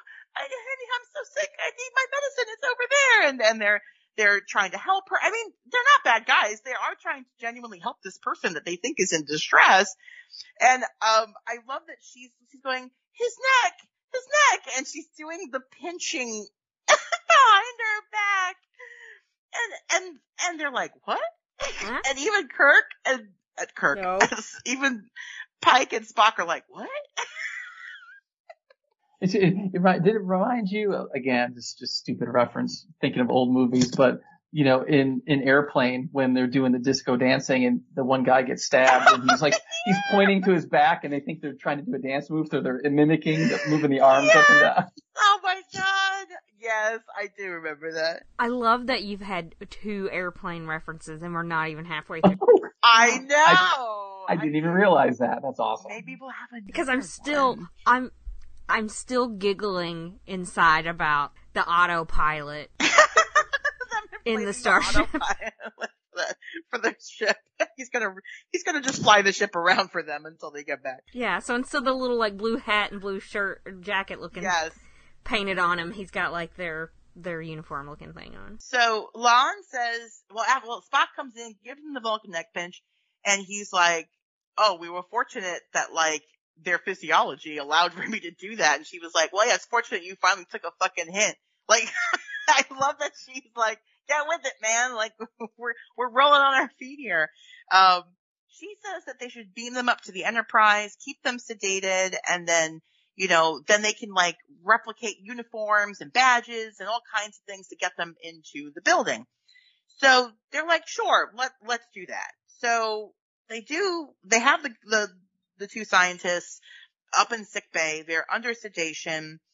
Nurse Chapel is telling Dr. Mbenga that she needs to make a booster for Spock because it's going to wear off way quicker than she anticipated and they need to have like a very specific genetic match. And wouldn't you know it, one of those guys does. Thank goodness it worked out that way. um, it's not the first one. No, you know, it's not the first one. Never. There's gotta be some, some. Never uh, the first one. It's always the last one. Yeah. Just when the, the, timer's about to drop to zero and mm-hmm. you figure out which wire to cut. Yeah. so. It's uh, the blue wire. It's always gonna, well, I don't know if it's always, but it's usually the blue wire. Um, so they, these guys wake up and, uh, one of them escapes. He runs out of sick bay because he's terrified. He's been kidnapped by aliens, basically. And, uh, Chapel and Mbenga call it a Delta 7, which I didn't even know there was a code for that, but there is. so the Enterprise tells our crew on Kiley 7, you have to wait before you go in the building. Like, you're, you're not going to pass the retina scan, but they're already like, they've shown their badges. They got to keep going. They can't back out now. They're committed to this. And it's like, well, you better figure something out quick because we have to go inside the building now. Um, and Dr. Mbenga wants the transporter chief to be, this is, this is wild to me, to beam an eye, an eye salve or some eye drops, like, onto Spock's eyeball. That's where they want the transporter to go.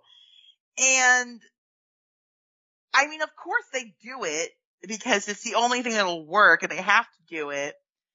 But I mean, that's wild. You, you have not seen this happen before or after because both Scotty and, and O'Brien know that if they do too much, people are going to ask too much of them. That is an excellent point. You know, that is, you always, you can't do too much and you always have to um, tell them it's going to take twice as long to fix it. That yep. way you can look like a miracle worker. Yep. I don't think, that's, that's I, I, I can't say that I ever remember O'Brien ever, you know, having the, the Scott sort of line like that, but I feel like he was in the same sort of thing, you know. Yeah. yeah the one, the one they had with the, the, the episode Relics with, mm-hmm. with Jimmy Doohan when he's talking to LaForge uh, how long did you tell him? How long did you tell him it would take? Two hours. How long is it going to take you? Two hours? No, no, you never do that. you know, you never tell him. How else are you going to become a miracle? You thought him as a miracle worker. exactly. I love Mr. Scotty. Oh God, I love Scotty. He's just the best.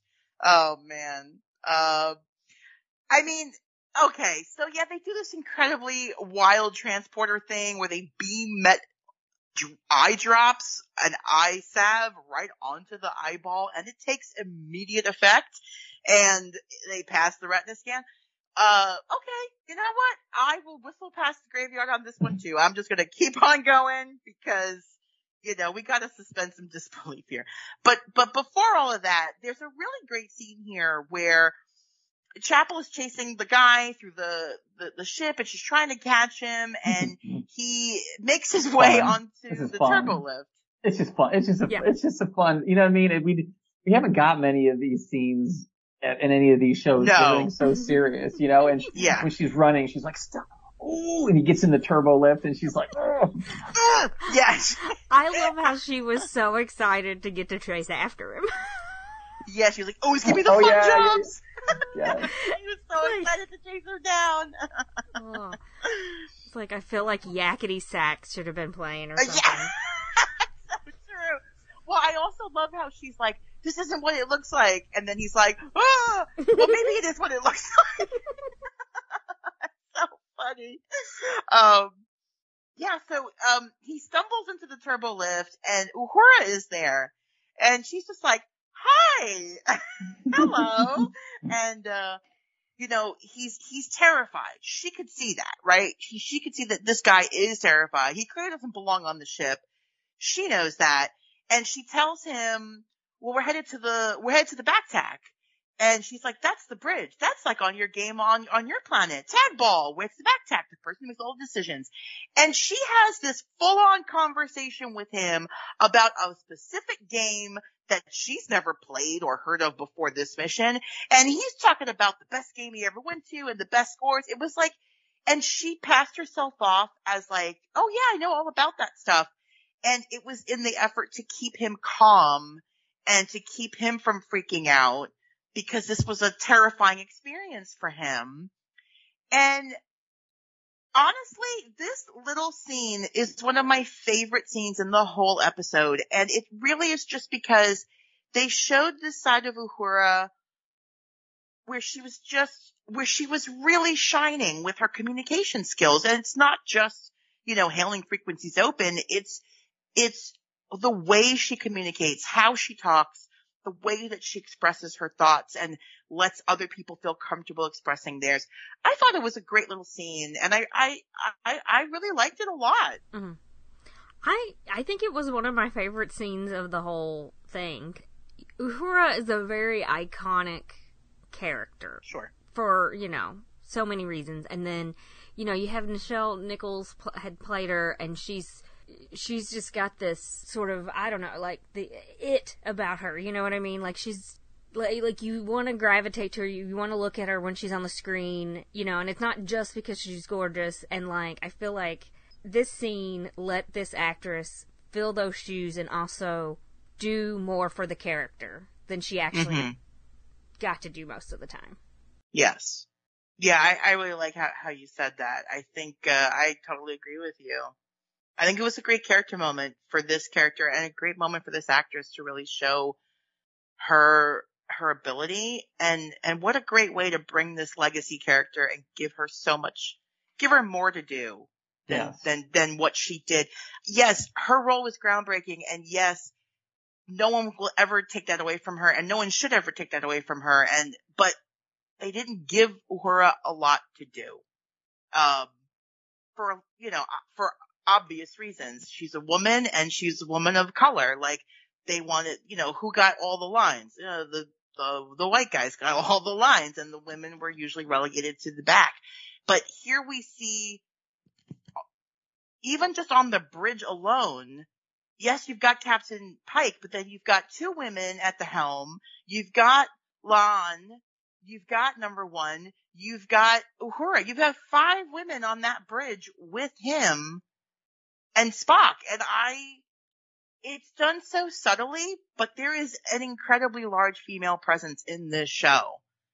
Uh, and it takes nothing away from Pike. Absolutely nothing. Cause this, this to me is the Captain Pike series and, and it, it will always be that.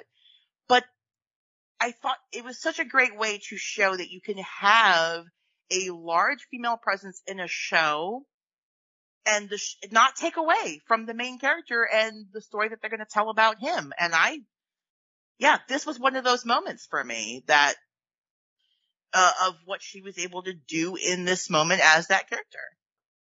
Back to our heroes on the planet.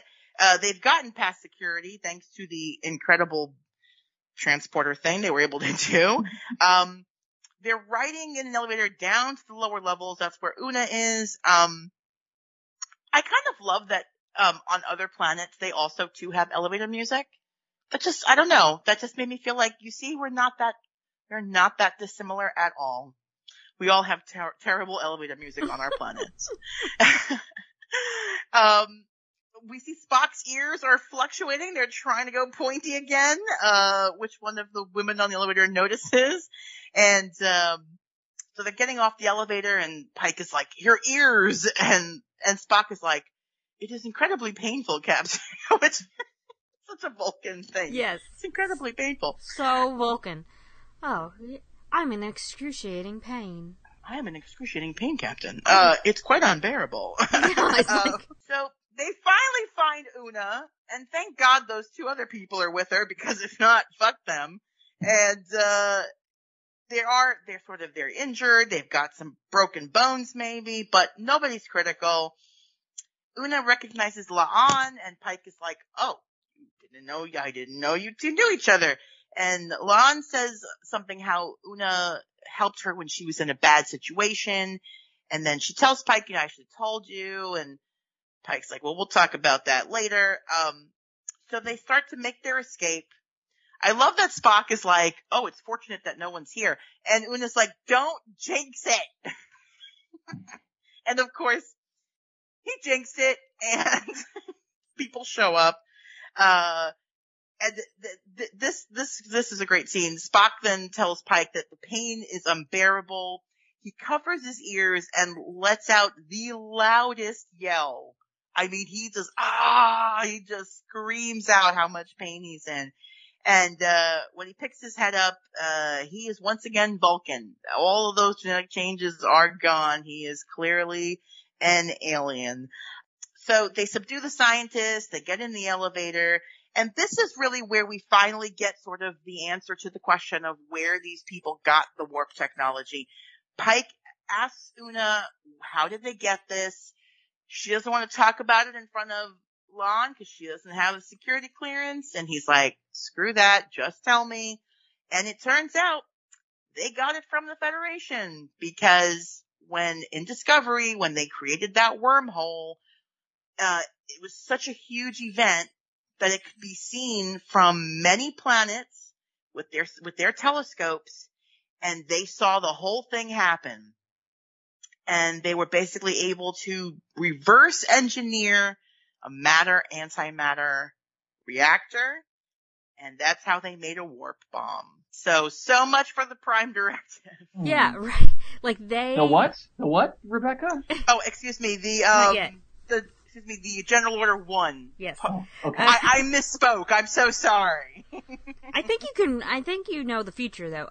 All of, like, these other, other beings saw this happen and then yet they're supposed to keep it quiet and not let other, you know, like, other people in the Federation aren't supposed to know. Yeah. It's, it's, like the worst kept secret, right? Because Yeah. all of these planets saw it. Like, how are you going to keep a secret like that? Oh, it's going to be super ultra duper mega classified. Only like five people can look at it. And then, but then 800 planets are like, oh, but we totally saw it. So whatever. like, so it, it's kind of silly. Um, I kind of, I do like this. I do like this reveal here that it's the Federation that's responsible here. You know, they, they created this wormhole in the effort to save, you know, countless lives and, and they did, but at the same time, they also exposed, you know, more primitive cultures to technology that they should not have been exposed to. And it has negatively impacted their world. Now they've built a warp bomb, which they're like going to drop on their enemies and be like, that'll show you to protest. And, and Pike is like, we have to fix this. Like we have to do something because people have already died and more people are going to die. Um, and I like how, you know, Una's like, oh no, but General Order 1, and, and he's like, uh, I think we're a little bit past that at this right. point. Oh yeah. I mean, it, it's kind of like uh, in Picard, where they're like, oh, but we can't contaminate the timeline. Well, I, I'm pretty sure you've done that a lot of times over. So maybe let's not worry too much about it right now. We Yeah, got bigger fish to fry. we got, we got bigger fish to fry. But yeah, so basically Pike is like, I'm not going to go back till we can fix this. He sends everybody else back to the Enterprise, keeps Spock with him. Uh, and he wants Spock with him because he's obviously an alien and he wants to use that, which I thought was pretty smart. And, uh, I like when they get up, like, basically to like the lobby level, there's security just waiting for him. and Pike says, take me to your leader. what a great line, right? That's awesome. What the aliens always say, take me to your leader. Cause he was like excited to get to say it too. Yeah, oh yeah. He Which was is very great. excited to say, Cause you know, we were all your leader." excited to get, to hear him say it.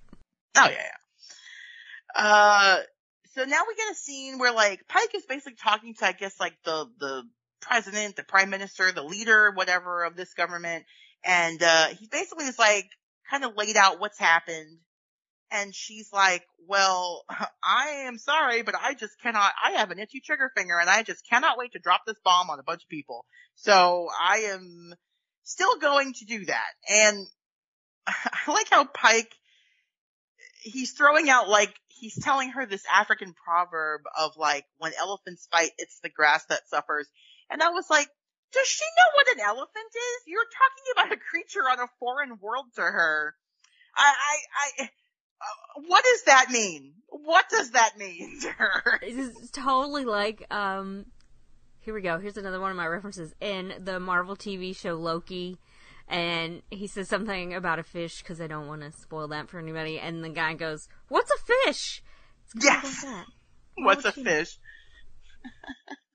yeah, I know. I just had to laugh because I'm like, I understood that proverb very well, but if a, a, a being that's never been to Earth and doesn't have the equivalent of an elephant, I mean, did, what what does that mean to her? But uh, she apparently seemed to grasp the meaning of the proverb, and uh, she's like, "You're giving me proverbs. What I want is a big stick, and that's what I have here in this bomb. It's a big stick, and I'm gonna use it." Um, I like how mm-hmm. you know she she's gonna she's gonna lock up Pike and Spock, but before she can do that, Pike uh does an uh he calls up to the Enterprise um, uh, through a, like a, an emergency message.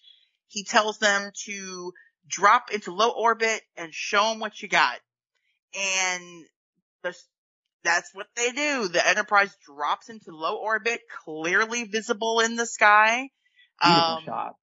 Gorgeous, right? Looking up and seeing the Enterprise right there. I mean, beautiful. And, uh, Pike says that now he has the biggest stick.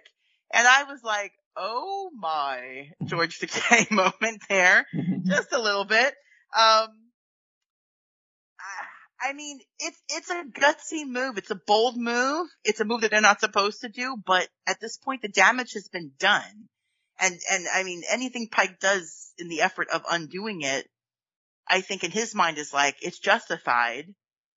And as we see, you know, towards the end of the episode, I mean, he's kind of right.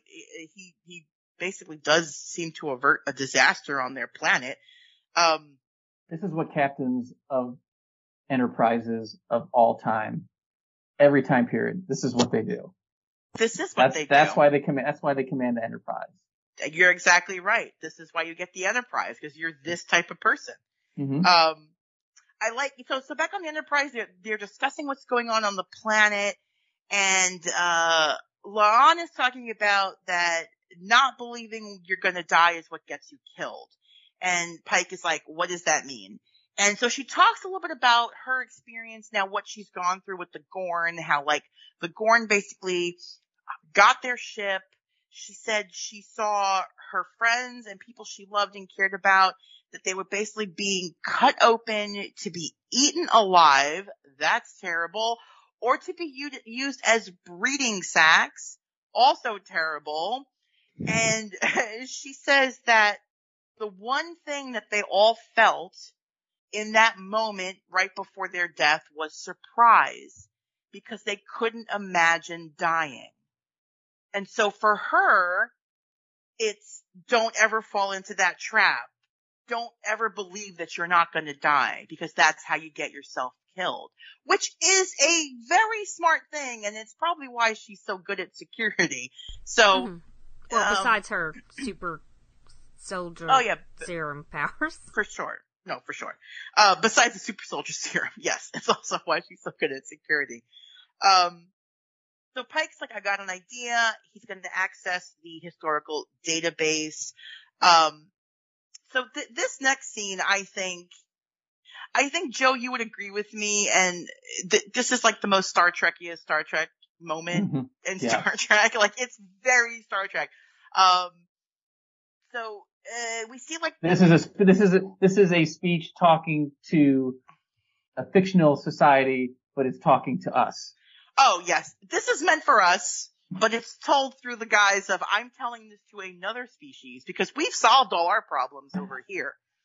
You know, two civil wars and three world wars later, we got it. We're okay now, but these people know. Whoa, what a mess. Um, so he but he shows them what Earth looks like in his time, right at that moment. It's very peaceful. The oceans are blue. Everybody seems to be happy. Everything's great. Um, and then he says, "Well, this is how it looked in the 21st century." And uh, may I just point out that the first thing he shows that's problematic is a fucking Trump rally. And I'm just saying, thank you, Star Trek. I'm sorry to anybody. Actually, I'm not. No, If I was like, are you Trump, really? No, you're not. I'm really not. You can get off. You can, you don't have to listen to our show. I, I don't care. Uh, it's a problem that clearly will lead to the next civil war. But I mean, yes, there's other things that they show. I know, but they started with that one. I just wanted to point that out. Um, and he talks about how these riots and stuff, it led to what they called the second civil war, and then it led to the eugenics war, and then it led to World War Three, and um, this is actually an interesting point. So apparently in Star Trek lore and canon, they've often talked about a, you know, fictional World War Three that happened, but they never sort of commit, they never put down any numbers, like of how many people died and, and, or anything like that. Apparently, this is the first time in Star Trek canon that they have put numbers to who and what died in World War Three. So Pike says six, that they destroyed 600,000 species of animals and plants and killed 30% of the world's population.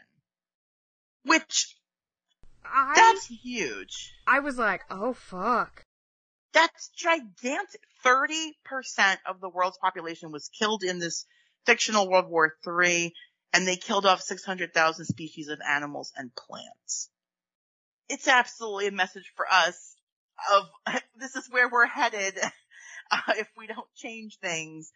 Um, and he's he's showing this this uh these explosions that are happening all these big cities, and he says, you know, it started with one explosion and then another in all these countries, and he's like, this was our last day. And he's like, if you guys keep going the way you're going, because you seem intent on killing yourselves, you're gonna have the same kind of last day. And he says, tells them about how he was granted a vision of his own future, um, and that he's learned that life is to be worn gloriously, and the future is what we make it. And I don't know about you, but I like wanted to stand up and salute. I just felt so moved. Like it, it was, if there was a real Starfleet, that would, that should just be the recruitment speech because how could you not want to be a part of an or, of a thing that felt that way? Life is to be worn gloriously. The future is what you make of it. I mean, and it's, also just, and also it's just the way that he presents the scene, you know, and and kind of matter of fact, you know, saying, you know, you're you're about to do it, you know, you've got the power to literally destroy yourself, and by all looks of it, you're going to do it, Mhm. and and just just the way that he such a good actor, just, the way he flows, you know, through this scene, and you know, kind of gets the deadly seriousness of it across. Um, but he's like, you know, destroy yourselves, don't. I mean, it's, it's really, Mhm. it's really your choice type thing. And it's, this is what Star Trek's about. yeah. So, uh, it's just, I, I think I've watched that scene four times. I just kept going back. It's so good. Yeah. Uh, Well, and, and he, he presents it to them as like, you can, you know, you can go to war and you can kill each other, or you could join our Federation of Planets mhm. and you could reach for the stars. And I, and certainly like it's not a threat like join us or else because even if they don't join the Federation, they might still work their problems out and say, well, no, we don't want to join you, but we'll still figure out our own stuff. And, and, and they might well, very well do that, you know, if, if they, if they can get it together. But it's presented as like, um, join us because then there's even more opportunities for you guys to figure out your problems.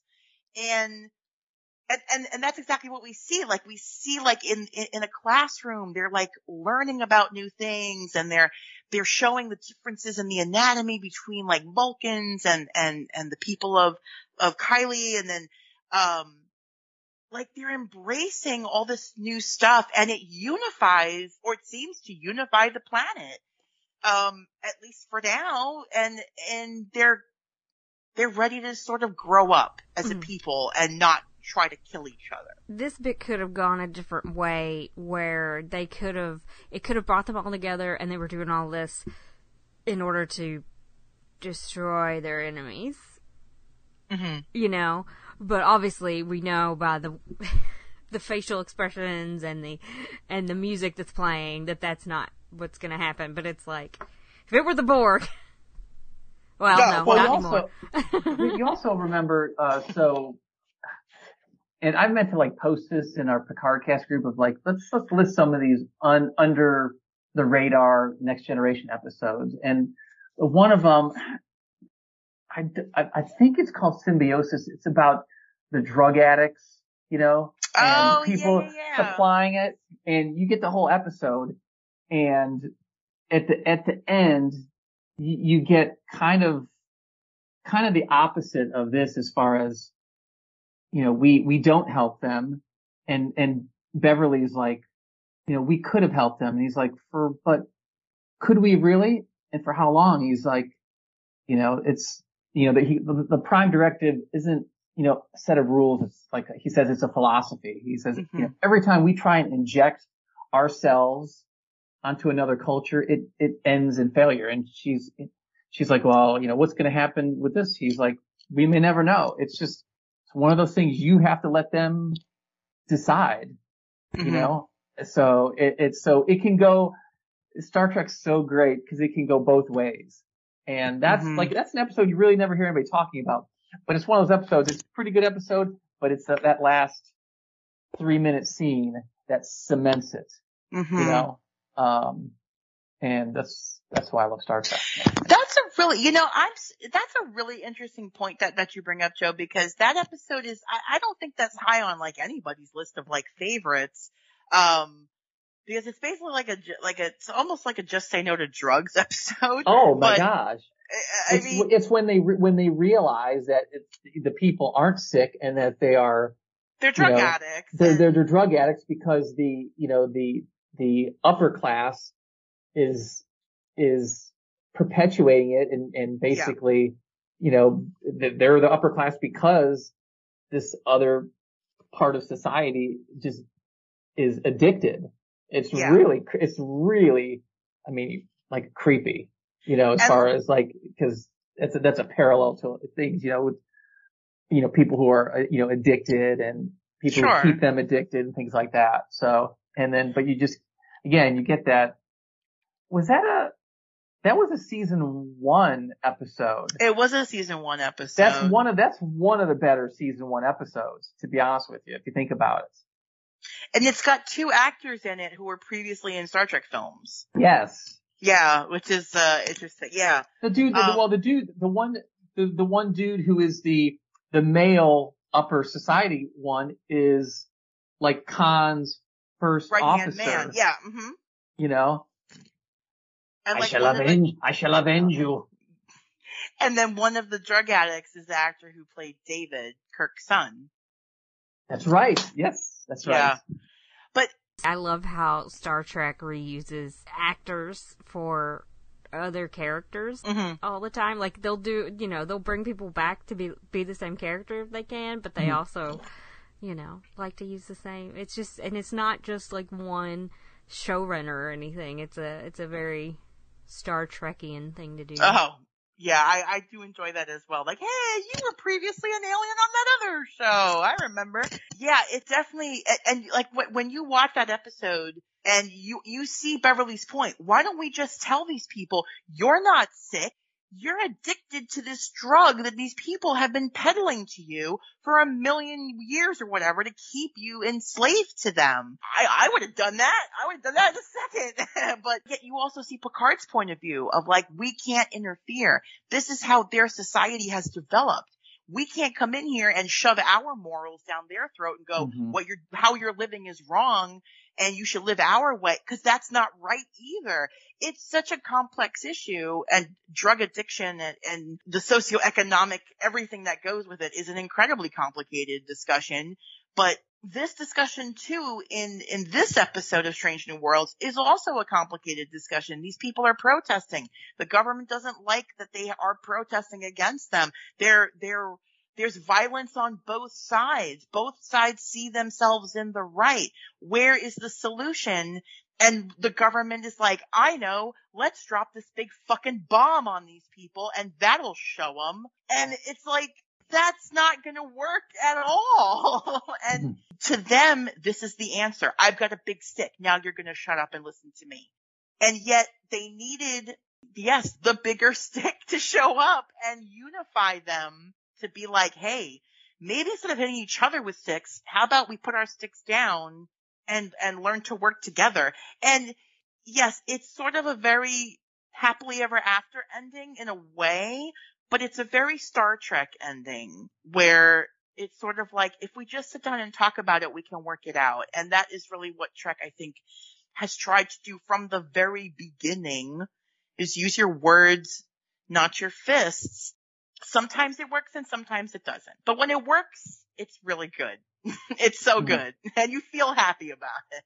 Basically, these people seem like they're going to join the Federation at some point. They're going to get their act together. Enterprise goes back to Starbase One. Admiral April is like, I had to fight for them not to prosecute you for violating General Order One. Um, but he did finally get to see what the whole classified stuff was about. And, uh, basically he used he said this whole thing creates a loophole that they could sort of slip through.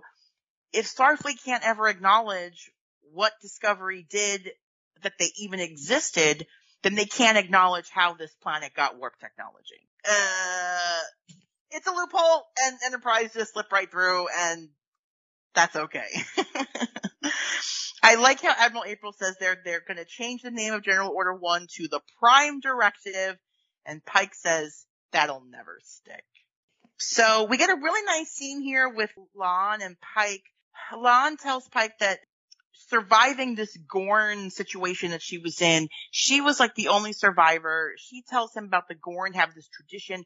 If you survive, if you're the last survivor, they stick you in a ship and send you out to space to die.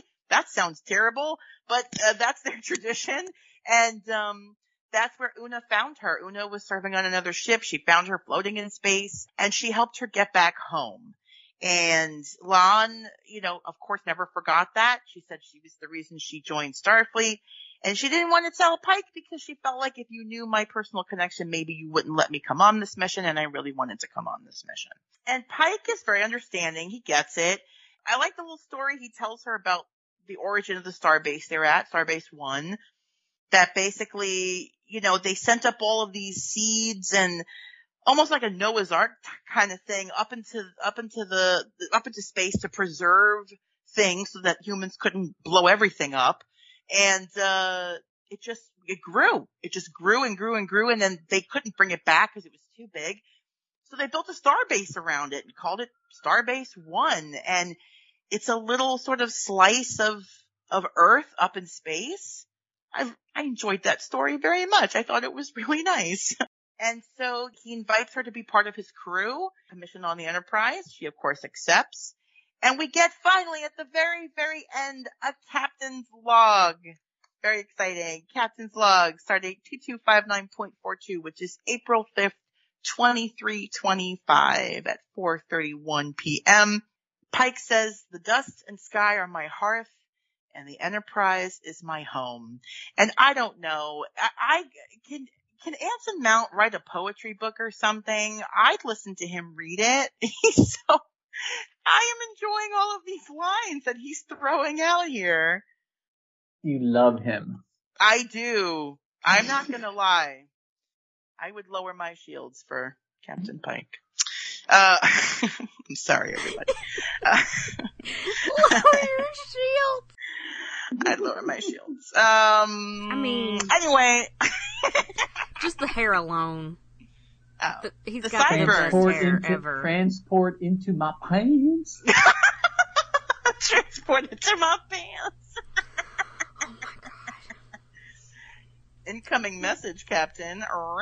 Okay, I have to stop now. It's getting it's getting late, and I'm being ridiculous. Okay, so we're finally on the bridge one last time, and Lieutenant Kirk arrives. But guess what, everybody? It's not Jim Kirk.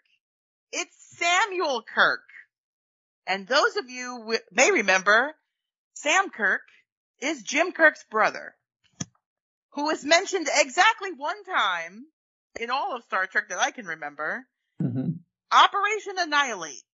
From the original series, season one, episode 29, Sam Kirk is tapped is is played by William Shatner with a fake mustache, and I am not making that up. uh, I do not I remember not that episode, that but that is the best thing. It's just a dead, it's like a corpse on the ground. I mean, it's like for yes. two seconds. So like, oh my god, it's it's a really oh, bad no, mustache. Kirk, and he said he looks just like me, but with a mustache. But I thought that like that should have been the mirror universe version. You know, like how Spock's got the goatee. Right. I know. like Spock has the goatee, that's how you know he's evil. Uh, yeah. But, okay, so in that episode, we, we, at that point in the future, Sam Kirk is living on Deneva 4, I think, and that's when they're attacked by some uh, unknown monster at the time, and, um, by the time they show up, Sam is already dead. Sorry, everybody. Uh, Sam has already died. Um, Sam leaves behind a kid, Kirk's nephew, who also we never see again. What the fuck did Kirk do with his nephew? He, he stuck him in a shuttle and said good luck? I have no clue. But this is Sam Kirk, Jim Kirk's brother. A very interesting choice. I'm not sure where they're going with it, but I am along for the ride. And, uh, as the ship is getting ready to go out on their mission, Pike, he says their mission is to explore, to boldly go where no one has gone before, and uh, at the very end, we do see an Andorian officer beam aboard the ship. I'm very excited to get some more Andorians back in Star Trek. We haven't had them really since Did you say some more Andorians? More Andorians. I need more to enunciate better. More Andorians. More? More, more Andorians. Um, I do have a comment about Kirk's nephew. He is probably yeah. wherever Picard's brother went. I think we got Rebecca on that one. I, I took a sip of water. I, am so sorry. I didn't know you were taking a drink. No, no, no, it's fine. I, you know what? I'm gonna beam. I, am gonna beam something right into your throat to call uh, call me. Oh, oh, wow, instant relief! Wow, that, amazing. Thank you, Joe. Joe, that's why you're the best. I know. Oh my gosh. He's, uh, his nephew's wherever Picard's brother is. Oh my god. Hilarious. Oh my goodness. That's our episode. That is our episode. Did Lots you look up, stuff. Did, did you look, I, I, did you see the, it was dedicated to April Nakafoura at yes. the end? Yeah, so I, I didn't know, um, but yeah, she she I guess in December she passed away from cancer, and she did unfortunately. A, yeah. lot of Star Trek episodes, Discovery. Everything. Oh yeah, yeah. She was heavily involved in a lot of the Star Treks that were coming out. Yeah. And unfortunately, she passed away last year. I did. I thought that was very sweet. They dedicated the episode to her, um, which was which was very very beautiful. And, uh, gosh, I don't know, so much in this episode. Lots of character moments, lots of really great emotional beats. I, I just feel like if every episode is like this, I, I can't imagine not just falling in love with every single person on this cast. I mean, they've just set, set us up to love this show, and I, I'm so happy about that. Yeah, and, and like I was talking about before, the this season on Strange New Worlds, and you get a bunch of you know, bits and pieces of upcoming episodes and comet crashing into a planet and strife with other aliens mm-hmm. and all those other things. So looking, really looking forward to the, the week to week format and expanding on, you know, giving each one of these characters, you know, some, uh, time to develop and, mm-hmm. you know, pay off some of this backstory stuff because I think even, um, like the doctor you know, had to, they, there was a line that he had to certify La'an for duty, so he knows her back, you know what I mean? So he knows more about her. And mm-hmm. it's just, there's a, there's a lot of things that could come into play. Oh yeah. I have to say that this season on thing that made me the happiest is like they got hit or something and they all did the sort of like old school like shake. and that yes. made me so happy. That's great. Yes. So any any other thoughts or or comments or anything before we wrap up our episode tonight? I'm ex- no, I mean I'm excited for the rest of the season. Awesome. Just about just say the same thing. I think it was just a, a great start to the episode. Picked up, you know, the characters that we knew of from Discovery and then added a bunch of new characters. And like I said at the beginning, in the limited time a bunch of them were on screen, I just, I, I just like them already. Good casting and some, you know, fun, funny, funny lines, funny moments. Like he said, the, you know, when you talk about her, like Nurse Chapel, like smiling, like, like she's got to chase this guy around the ship. It's just fun stuff like that. And that's, you know, Star Trek is serious and Star Trek is action and all that, but it's, you, you gotta have fun too. So I'm, I'm just for happy. sure. Awesome. Well, uh, I am too. I'm very excited for the rest of this season. And, um, yeah, so we will be back week to week, uh, covering, uh, the episodes as they drop.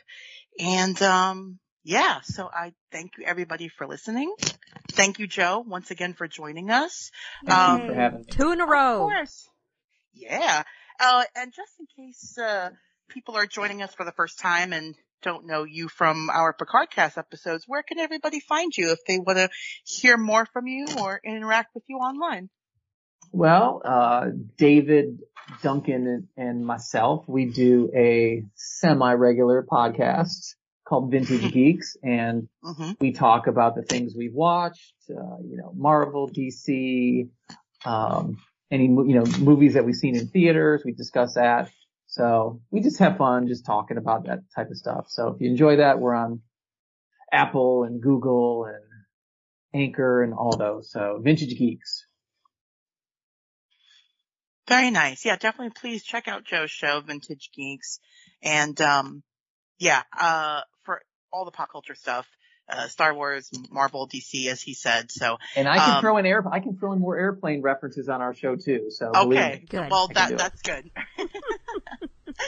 awesome. Well, thank you also, Brooke, uh, for recording, editing, and posting our episodes. You're the best. Aww. And we appreciate you.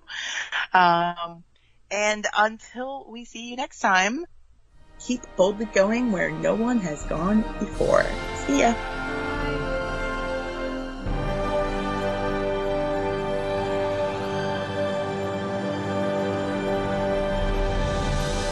The podcast is hosted by Rebecca and Brooke. You can find us at facebook.com slash picardcast, on twitter.com at thepicardcast, or email us at picardcast at gmail.com. Thank you for listening, and boldly go where no one has gone before.